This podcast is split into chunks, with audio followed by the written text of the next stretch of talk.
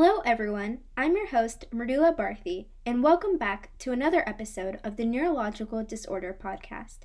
In today's episode, I'm going to be interviewing Jess Clough, who is from Newcastle, Australia, which is just north of Sydney. She has a neurological condition called functional neurological disorder, which causes a problem with how her brain receives and sends information to the rest of her body. FND was actually called conversion disorder until recently due to Sigmund Freud, who was an Austrian neurologist. While his ideas on psychology were revolutionary for his time period in the 1900s, medicine has changed so much since then.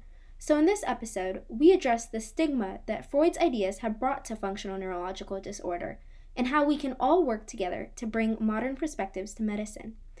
FND varies greatly from person to person, and symptoms can range from leg and arm weakness to seizures and episodes of shaking or loss of consciousness. The cause of FND is unknown, but scientists think it may be triggered by neurological disorders or by a reaction to stress or trauma, but this is not always the case. To diagnose FND, a healthcare provider will carry out assessments to see if there are typical clinical features of FND.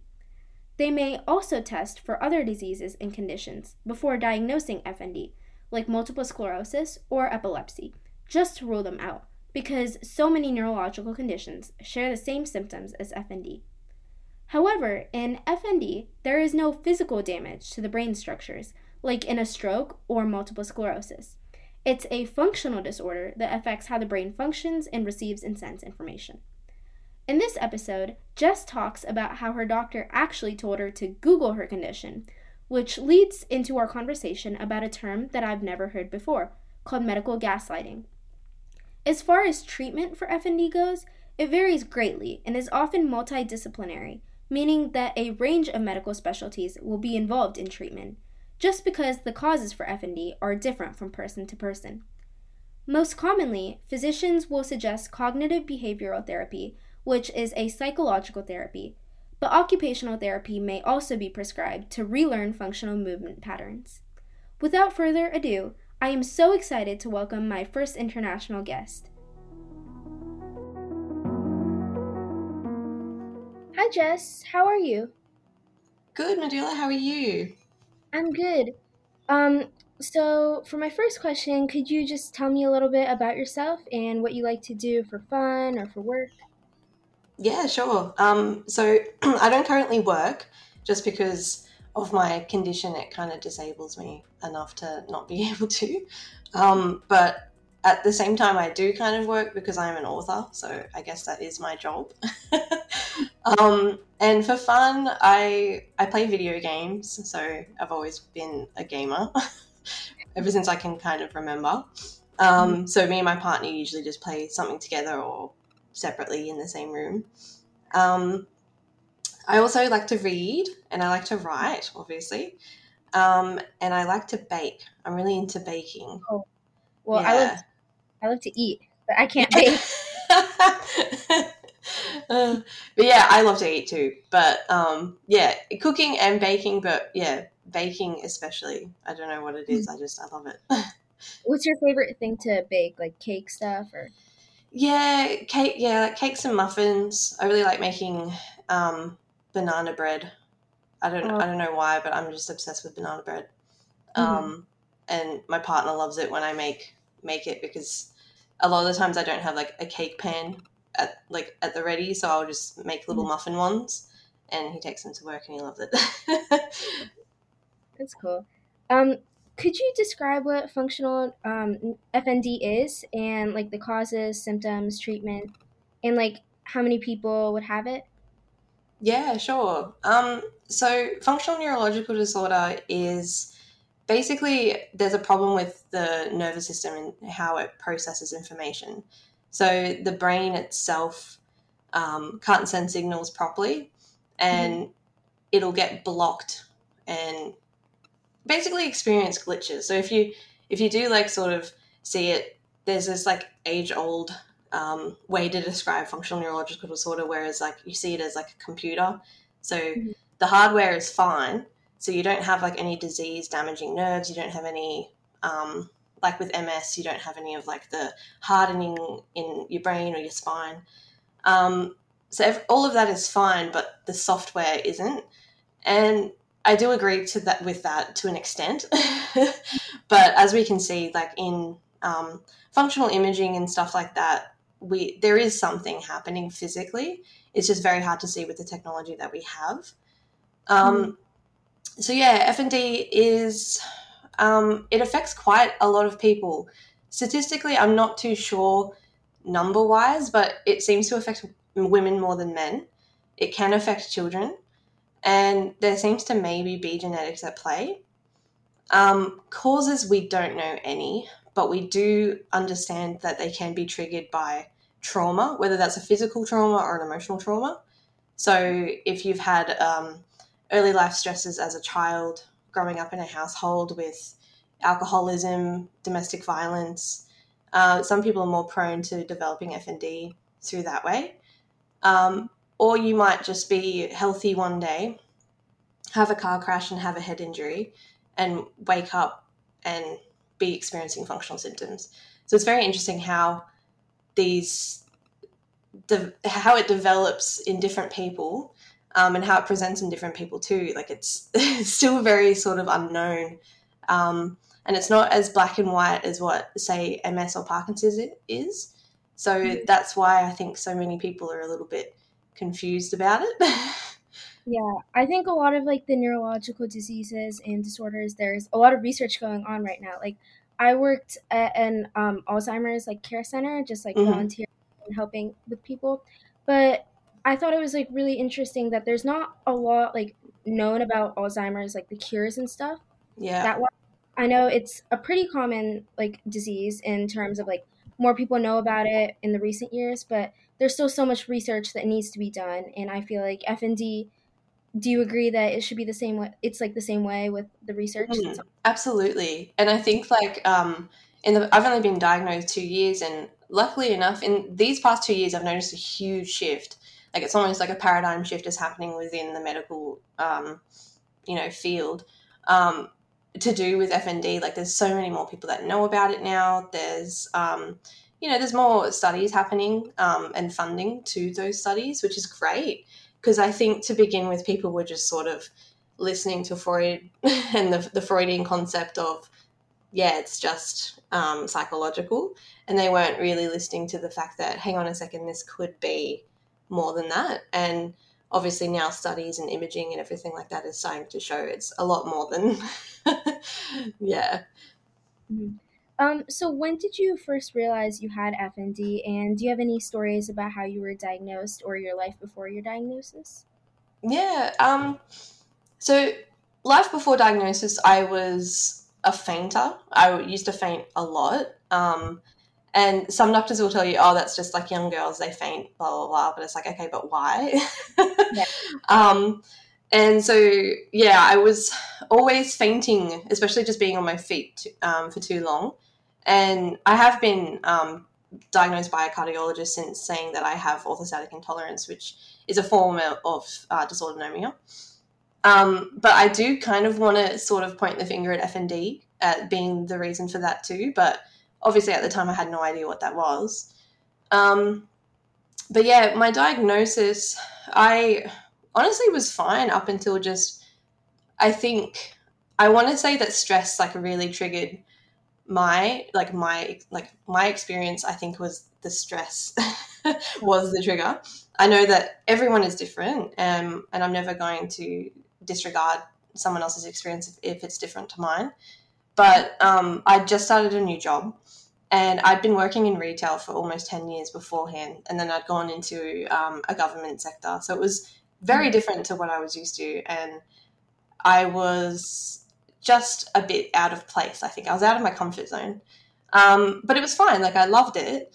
But it was just, it was a lot to get used to. And I was also doing a traineeship at the same time. So I was studying as well. Um, and then I bought a new car, and me and my um, my partner went to go pick it up and it was about four hours away in Coffs Harbour. And that whole ordeal, like I didn't book a, t- a hotel for the right day. Everything went wrong. So anything that you can imagine went wrong, it went wrong. Um, the car dealership themselves were extremely rude and difficult to deal with, and it was just not a nice time. Um, but I got my car and we drove back, and I just, I was just not myself. I started to feel very strange, and I'd be going to work, and the first thing that I experienced were tremors. So I would just be, I was, it was a customer facing job, and it was basically, um, I don't know what the US term is. It's, is it like the the place where you go for like registered car registration and licenses? Like the car DMV. Is it? Oh, DMV, yeah. Yeah. um, it's kind of the equivalent to that in New South Wales, where I am in Australia. So I was working there and I started experiencing tremors, and all it was was just my head was just like nodding like a pigeon, and I couldn't control it. and it was very strange. And I was sort of laughing at it, and I was, I kind of just fobbed it off as like I'd had too much caffeine. So I was like, oh, look, it, it's fine. Um, and it went away, so I wasn't worried. And I think I'm one of those people that kind of just like experiences a weird symptom and I kind of just fob it off because, eh, I can't be bothered going to the doctor.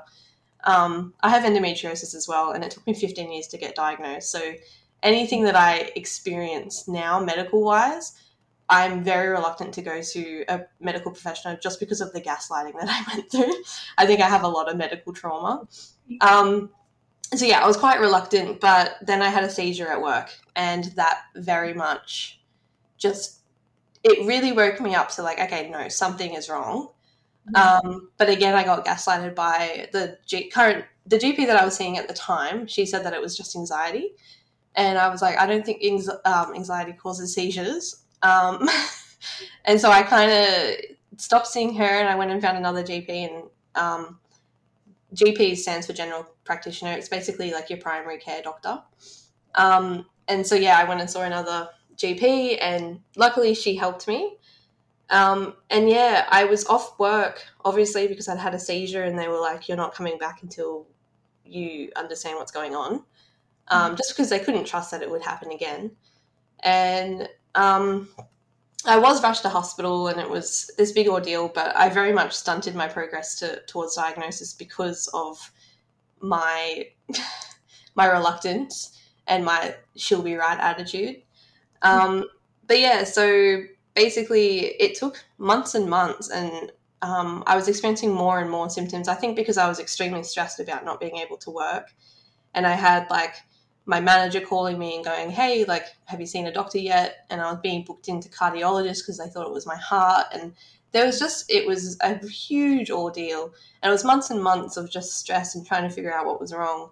And it got to the point where I talked to my GP and I said, "Look, I'm having tremors every time I stand up. I can't even get out of bed.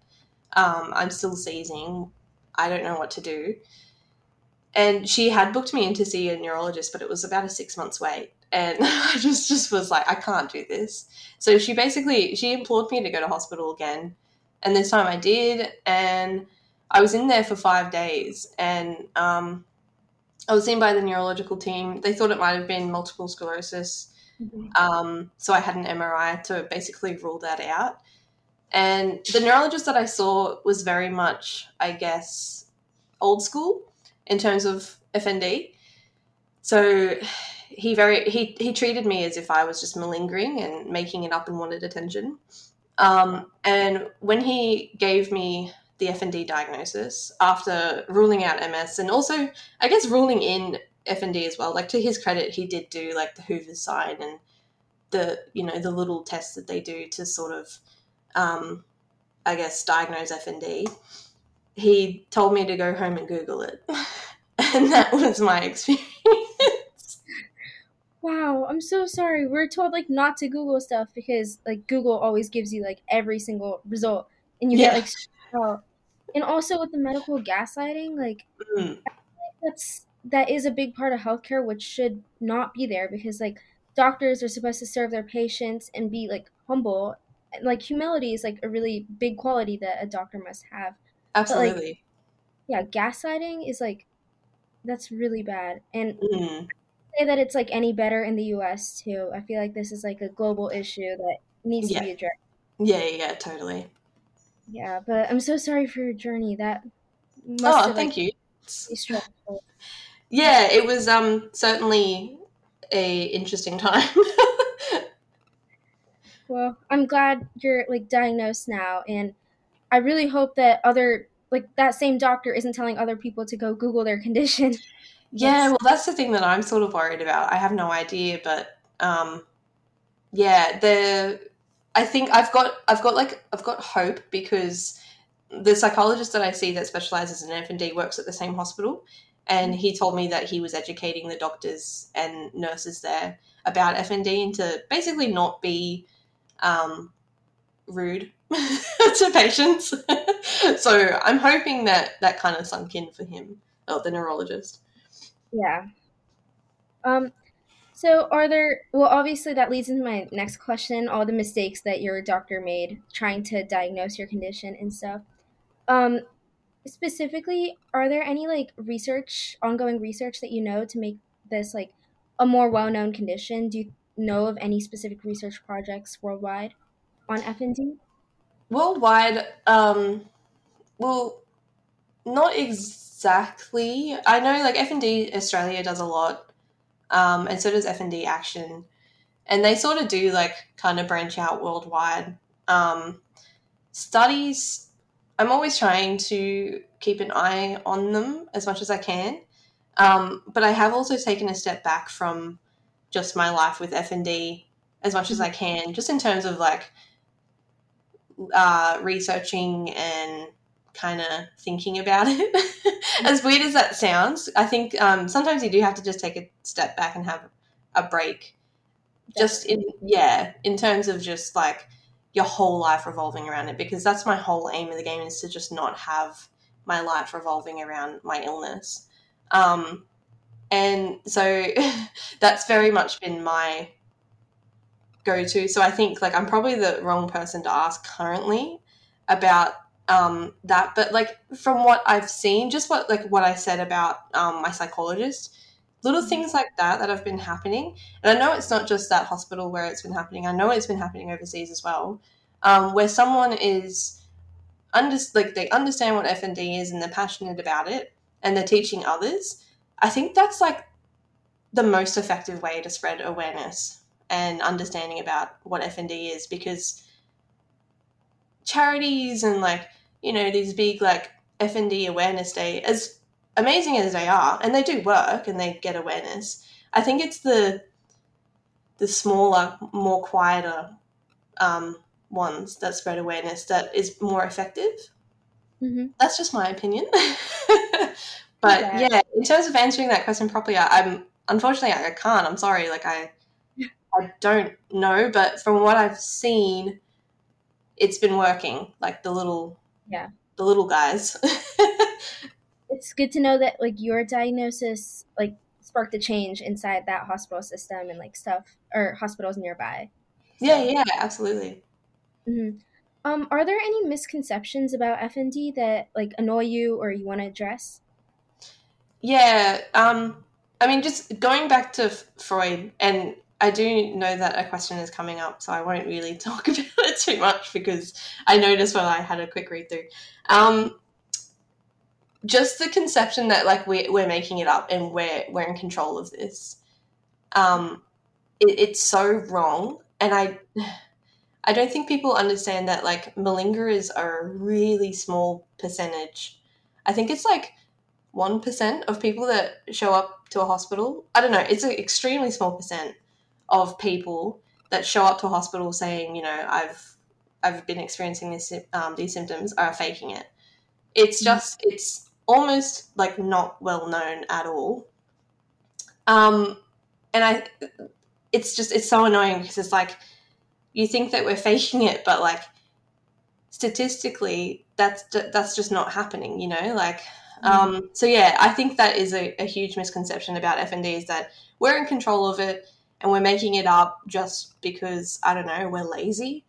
Um, and I think that it's also a misconception that I had when I first was diagnosed. I think because I I didn't understand what FND was completely until I did heaps of you know research and I talked to my um, FND specialist about it. But I had that misconception of myself simply because others had it of me. And that really frustrated me too because I knew that I wasn't in control, but I was also gaslighting myself.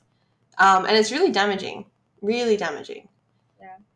And I feel like that's also the case with a lot of the mental health um, disorders, like depression, anxiety. People think that um, people who have it are in control and they just need to like not stress out and stuff. But yeah. really, it's like actual um, psych or it's actually like a difference in your brain that causes it. So yes, not yeah. something you're in full control over, and I think that's really important to recognize. Yeah, absolutely.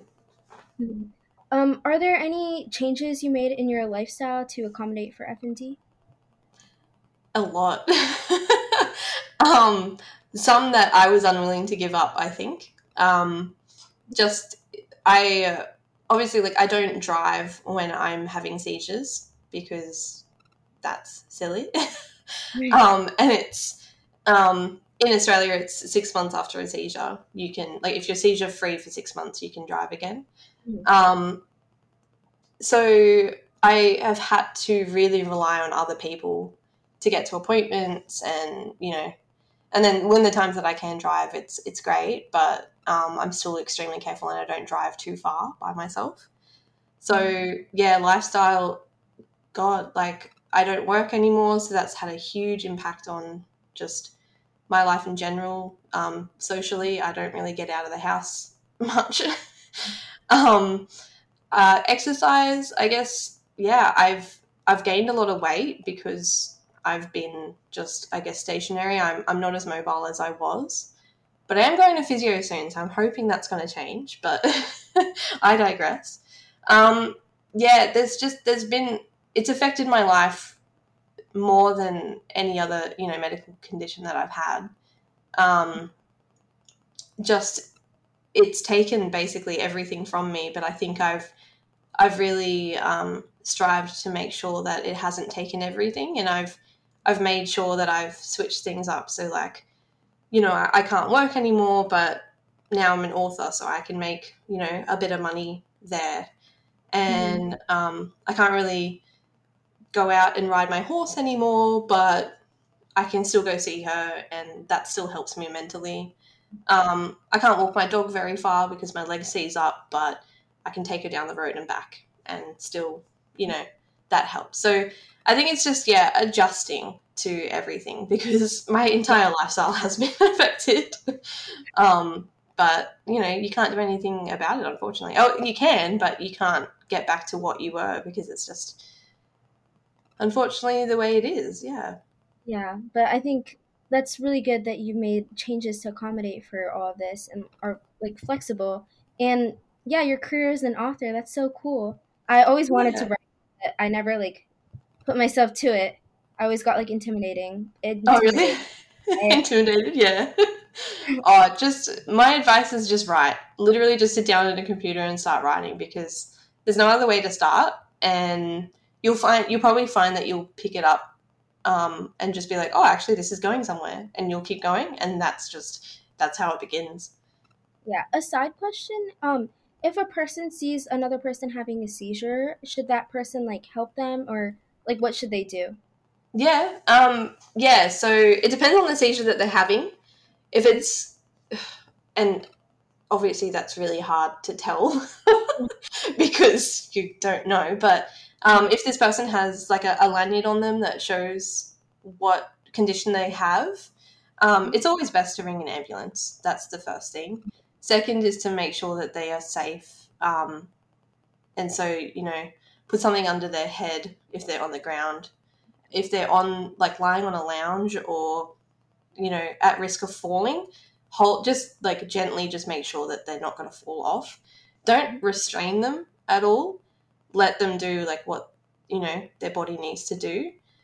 Um, and if it's a functional seizure like if you know that this person has fnd um, they're usually aware. So talking to them and remaining calm is like the number one thing. Mm-hmm. um, so like yeah in my experience with my seizures i'm usually aware of my surroundings. Not completely but to an extent. So i can actually hear people talking. And having p- those people just be calm and talk to me through it um, really, really helps because it's just like I'm able to sort of center myself and not get carried away, if that makes sense. Um, but yeah, I think calling an ambulance with functional um, seizures isn't always necessary, especially with mine. Like I would get a bit cross at someone if they called an ambulance, but, but that's not their fault. Um, but if it is an epile- epi- epileptic seizure, it's definitely they should. But um, yeah, just remain calm and um, make sure that that person is safe, basically. Mm-hmm. Yeah, especially with the cost of ambulances here. Yeah, yeah. that's exactly why. um, do you think there's a societal stigma against FND? Like, has anyone discouraged you in a way after you figured out you had FND? Yeah. Um, going back to that neurologist that diagnosed me, um, I went and had a nerve conduction study with him, and I was using a walking stick at the time because when I was admitted in hospital, um, the neurophysios came and they walked me around the ward with first we tried crutches and next we tried a walking stick and they basically said use this walking stick whenever you feel you need to. Um, they're like you know you need it you're allowed. Because i think there's this like weird thing around mobility aids where um, especially with ambulatory users such as myself where we feel weird about um, using using aids because it's almost like we're not allowed or we don't have permission. Um, and it's such a silly thing, but it's very much a societal thing because, you know, when I was in um, the grocery store and I was using my walking stick, I'd get weird looks from people because I just I don't look like I need it, as stupid as that sounds. Um, so yeah, like society has really forced us as ambulatory users to sort of not rely on them, and so there's been like things like that. So like with this neurologist, I went and had this nerve conduction study, and he kind of just looked at me and he asked like, "Why are you using a walking stick?" And I I said like, "I, I need it," like because at the time, yeah. And yeah, um, at the time I needed it. Like my mobility was really bad and my legs were very stiff. And he just kind of like rolled his eyes, like, "Oh, this girl is really just milking it," sort of thing. That's the impression that I got anyway and I really didn't appreciate it. Like it was just unnecessary, um, and I felt extremely embarrassed because there was two nurses with him too, and I just they were just all looking at me. um, so yeah, there's a, there's a lot of there's a lot. Just it's really, and it doesn't help that no one under, like not many people understand FND as well. So like you've got that up against you too, because it's like, oh, you're because a lot of people still think it's a mental health thing Oh. And yes, mental health has a huge thing to do with it. Like I'm never gonna not deny that. Um, but yeah, it's just it's really frustrating because it's just not only do they not understand, they're also seeing you as a young, you know, if you are young, a young person using, you know, a wheelchair or a walking stick, and they're like, you don't need that. and it's really crazy how many people are nosy that way. Like, yeah. yeah we can get rid of that stigma because like um I was talking with another person with uh, Friedreich's ataxia, and she's writing books to encourage people, like teach them how to communicate with people in a wheelchair, and like um, encourage like friendships between them at such a young age. Like it's a children's book. Yeah, so that's awesome. Yeah, little steps like that, like being taught how to communicate with people who are kind of like different from you at a younger age, is really important. And yeah, because, that's a really good point. Yeah, I personally in school like no one ever taught me that, but um, I'm glad to see like future generations might have it better. Yeah. Yeah, that's what I'm hoping for too. So my next question, it um, we kind of talked about it before, but I'm sure you're familiar with Sigmund Freud um, calling FND con- uh, he called FND conversion disorder, and he mm-hmm. said that it's a disorder of the mind, not brain. And obviously, it's clear that he drew these conclusions off of insufficient evidence, but Freudian psychology seems to affect like millions of people even today. So, do you think Freudian psychology should be revisited? And um, if we as society should like start questioning his research? Mm, I think we should, yeah, absolutely. Just because when you think about it, these textbooks were written like what over a hundred years ago, Mm-hmm. And that's what psychologists and doctors are, are referring to every time, you know, when they when they go and study in medical school. They're looking at like 100 year old um, evidence and studies and ideals that are just so many of them are morally wrong for one. Mm-hmm. and two they're just outdated. They really are. And this is this is in terms of FND and other conditions as well. Um, and look i'm not saying that everything that freud did was wrong but look he was weird. He was a weirdo. Um, and yeah he did a lot for like psychology of course but like so will someone else in the future and they'll probably completely rewrite everything that he has done and disregard so many of his findings. Um, and i should put findings in like a poss- uh, you know the quotations. quotations yeah thank you. Um, yeah i just a lot of doctors okay let me just put it simply the new neurologist that i'm seeing she is um, you know, a young female neurologist. She's, you know, extremely versed on neurological conditions and she's got an interest in FND. When I told her about the neurologist that um, diagnosed me, she immediately asked how old he was. and I said, I don't know, maybe around like 60, 70. And she said, yeah, we try and keep FND away from the old men. and that's basically that sums up what I'm trying to say. is it's outdated. The the everything that they think that they know about FND is just basically it's wrong. And sorry, my dog is whining in the background. I don't know if you can hear her. Um, and yeah, Uh, that's basically all I'm going to say about it because she summed it up perfectly. Is we try and keep FND away from the old men. yeah, in a hundred years, like that's a long time itself, but like especially medicine, like and neuroscience, it's like a constantly developing field. So hundred yes. years, really old. Like yeah, we should definitely question his research as it was so long ago. And I'm yes. glad to see there are many like younger neurologists who are taking an interest in FND and maybe other like mental health conditions, um, like mm. depression. Yeah, and like it's really like invoking this change. I feel like definitely, yeah. I think we're I I have hope definitely for mm. what is to come because um yeah I think we are getting somewhere even and like I said before like even in the two years I've been diagnosed I've noticed a huge shift and it's good it's it's for the good for sure yeah um so this is a question about healthcare so in the U.S. Um, we don't have free healthcare it probably costs like a hundred thousand for like over a five day stay at a hospital so, is your experience in Australia with healthcare, like money wise, any better? Or, like, do you get any healthcare benefits or do you guys have free healthcare? Yeah, um, I hate to break it to you. no, I know. I feel so bad talking to people that don't have free healthcare every time I like do a podcast or something like this.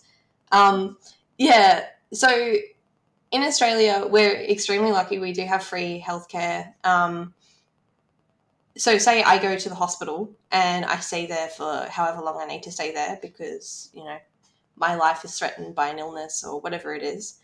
Um, all the tests they do there, everything is. I'll, I will walk out of hospital not having to pay a cent. Um, if an ambulance took me there, I do have to pay for the ambulance. But also, if I am on Centrelink and I have a low income healthcare card, I don't have to pay for the ambulance. Um, if I'm a pensioner, so like geriatric, don't have to.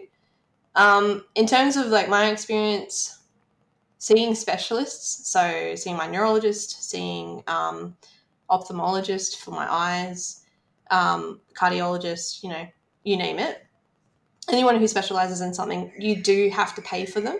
And usually it's um, close to around $400, but you usually get about half that back through Medicare. Wow. So you do have to pay, but it's okay. like it's, it's better than paying for all of it. And then with your like your general practitioner, um, i.e., your primary care provider, um, you. I was being bulk billed for my like to see my GP, um, and it was really great because I just never had to pay for it. But we're kind of slacking off, like the government is kind of slacking off because um, simply like doctor surgeries can't afford like the rent and to pay for the doctors and everything like that. So a lot of them are stopping bulk billing, but you get charged around like 70 bucks, I think, and you get, um, I think you get about like 30 to 40 back. So still pretty good. Um, so yeah, Australia is really, really great, but it could also be better. But at the same time, I can't talk because America. I know America is a lot worse, and hopefully it does change for you guys. Yeah, I don't see why we don't have free healthcare because, like, what it yeah. really does is it discourages a lot of people who have like um, a lower income from even seeing a primary care physician. And we have Medicaid, which is like um, if you make a certain amount of money below like a level, you get some help and aid, but it's like definitely not enough. And we also have Medicare, which is if you're like older than I think 65, but yeah. it's like it's not enough to pay. And what just ends up happening is people don't go and see their doctor because they're like scared of the bills, not their like their condition. They're scared of the money, so it just yeah. causes problems. I hope we make a change in that area and get free healthcare. I hope so too, because that's awful. Like it's just it it kind of it's just it's a basic human right to have access to healthcare mm-hmm. and like free access. So yeah. the fact that you guys don't, I just yeah feel awful. Mm-hmm.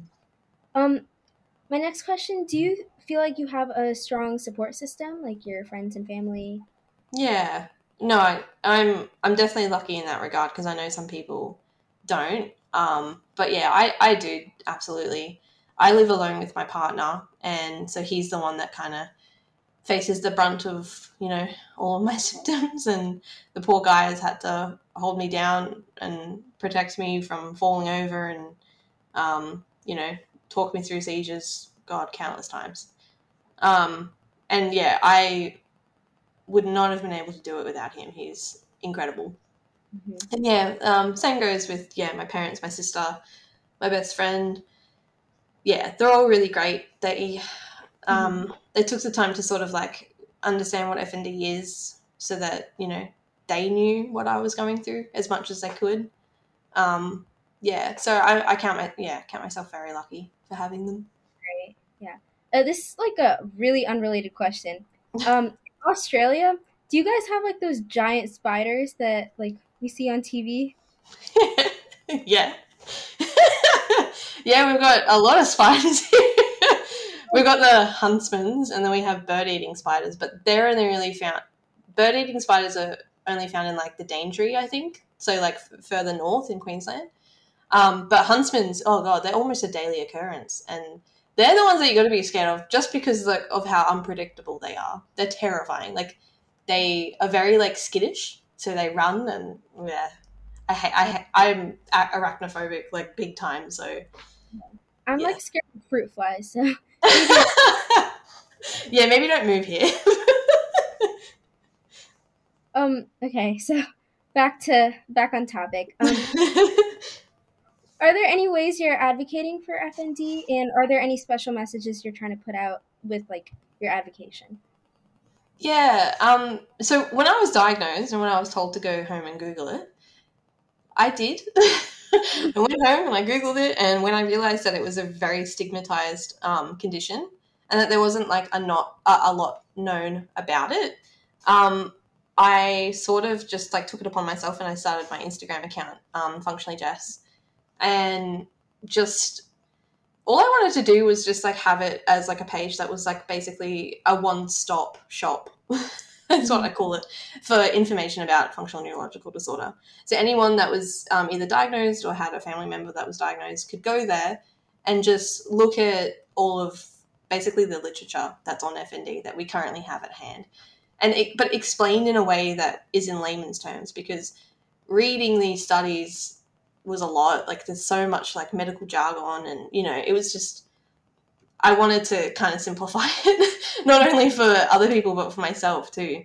Um, so yeah, in terms of awareness, that's what I've done. I've also um, got my own segment on another podcast called the FND podcast with Deddy, and yeah, that's basically just talking about my experiences. Um, and in terms of what I'm trying to do to like to get a message out, it's to tell people that they can still have a you know fulfilling and enriched life with FND. Um, simply because that's what I'm striving for, and like I'm getting little snippets of it, so I know it's possible. um, and yeah, it's to be hard, of course, but it's not the end of the world. Um, and just to, yeah, I guess, just to be like their own advocate too, because I think a lot of people listen to or like what doctors are saying and they listen to the horror stories and they get very, I guess, like lost and scared about what they need to do for themselves. And so mm-hmm. it's just really understanding your condition, understanding it not only in yourself and your experiences with it, but in others as well. Um, and even just as well as that, FND just simply what it is that we know. Um, because I think with understanding becomes uh, with understanding comes um, less. It, it's less scary. Mm-hmm. Is what I'm going to say. Otherwise, I'm just going to talk in circles. well, that's really great. Like someone else who is like newly diagnosed with FND could visit your page and not be as scared and probably also not have like the experience you had of having to google every single like sign symptom having like people discourage you to i think looking at your insta and um, sources like that would really like help another person not be as scared yeah i hope so um, so that going along with that do you have any specific resources that um, you find especially helpful or you think other people might find helpful uh, who have FND? Um, yeah, there's a website called. Um, ooh, do I need to quickly look at it? I think it's called fnd.org. Oh, it's been so long since I've been. It's on my Linktree. Okay, I can link it in the. Um... Yeah, that'd be great. Um, yeah, sorry for delaying this. Um, I just don't want to give like the wrong address. That's all. Mm-hmm. It, but it's by um, so it's a it's a website and it's about FND and it's got so much stuff. It's called neurosymptoms.org, sorry, and it's by a neurologist. So it's really good in terms of just like getting really succinct and um, correct knowledge about FND. And it has everything. It's got symptoms, causes, treatment, um, and then stories about people and facts and yeah, all sorts. And it's a really good resource for someone who's newly diagnosed, even someone that has been diagnosed for ages but hasn't mm. had the chance to, I guess, look FND up. Um, yeah, I definitely recommend it. And it's really funny because I went and saw my neurologist and she recommended the website, and I was like, I already know it. um, and yeah, I think that's probably the only resource I've really kind of like actively used. Um, mm-hmm. Yeah, I think, yeah, I think that's that's the only one I can think of. Yeah, well, thanks for the link. I'll link it below in like the. Yeah, sure. Um. Okay, and my last question is: What's the biggest piece of advice you'd give to another person who's diagnosed with FND or someone who keeps getting like gaslighted by their doctors uh, and like their doctors not taking them seriously. Mhm. Um I think some people are like scared to get a second opinion sometimes. Um but in terms of like if you are getting gaslighted by a doctor, that's kind of your only choice is to go seek someone else. Because I think as far as my experience goes, I just you never get through to them if they're gaslighting you and if they're just not mm-hmm. listening to you. Um, so the best thing to do is just just not see them anymore and see someone else. And hopefully it doesn't, because in my experience with endometriosis, it took me 15 years. So hopefully it doesn't take that long for someone else. but um, with my experience with FND, it was a, a lot faster. So that was nice at least. But yeah, definitely just don't be afraid to see someone else. And I know that's like easy to say for someone that lives in Australia and you know has Medicare and I guess like benefits in terms of not having to pay as much. Um, but it is your health that's on the line, so you know, yeah. sometimes we have no choice. And it's unfortunate that it even has to happen at all because it's not your fault that it's happening, it's the doctors. Um, but yeah, I would say just be your own advocate. So, like, whether you're diagnosed or not, I guess if you think that you have FND, look it up and understand what it is and say, yep, I've got all these symptoms. I think investigating needs to be done. Or if you've just been diagnosed, same thing. Look it up, understand it, um, write down your triggers, write down your symptoms, all sorts um, that you can do to really advocate for yourself. Yeah. Um, That's yeah, yeah. It's just it's just basically being com- as confident as you can, and take someone with you to appointments if you're not, or if you like have if you have like aphasia or something and you can't talk properly, which is what was happening with me. I was just taking someone to an appointment that knew what to say, and that helped a lot too. Yeah, that's really good advice. I I hope like the whole medical gaslighting thing, like I hope more doctors are more informed on conditions and we don't listen to like a hundred year old research. We get Yeah. Yeah, I do have to say that the gaslighting has happened more in like older um, doctors than younger ones. So I think it is changing. We just need the older ones to retire. and we should be okay. Well, um, I really enjoyed talking to you, and I learned so much about FND. I actually didn't even know what this was like a month ago, and yeah. I yeah after reaching out to you, and I learned so much. So, thank you for this opportunity, and I loved hearing you talk about all your experiences. And I'm so sorry about your diagnosis story. Like it took like a while with the googling and stuff, but I'm glad to see you're doing better right now. Thank you. And thank you so much for having me. I really appreciate it because it's this is like what I was talking about before. This is the awareness that definitely helps. Well, thank you. thank you.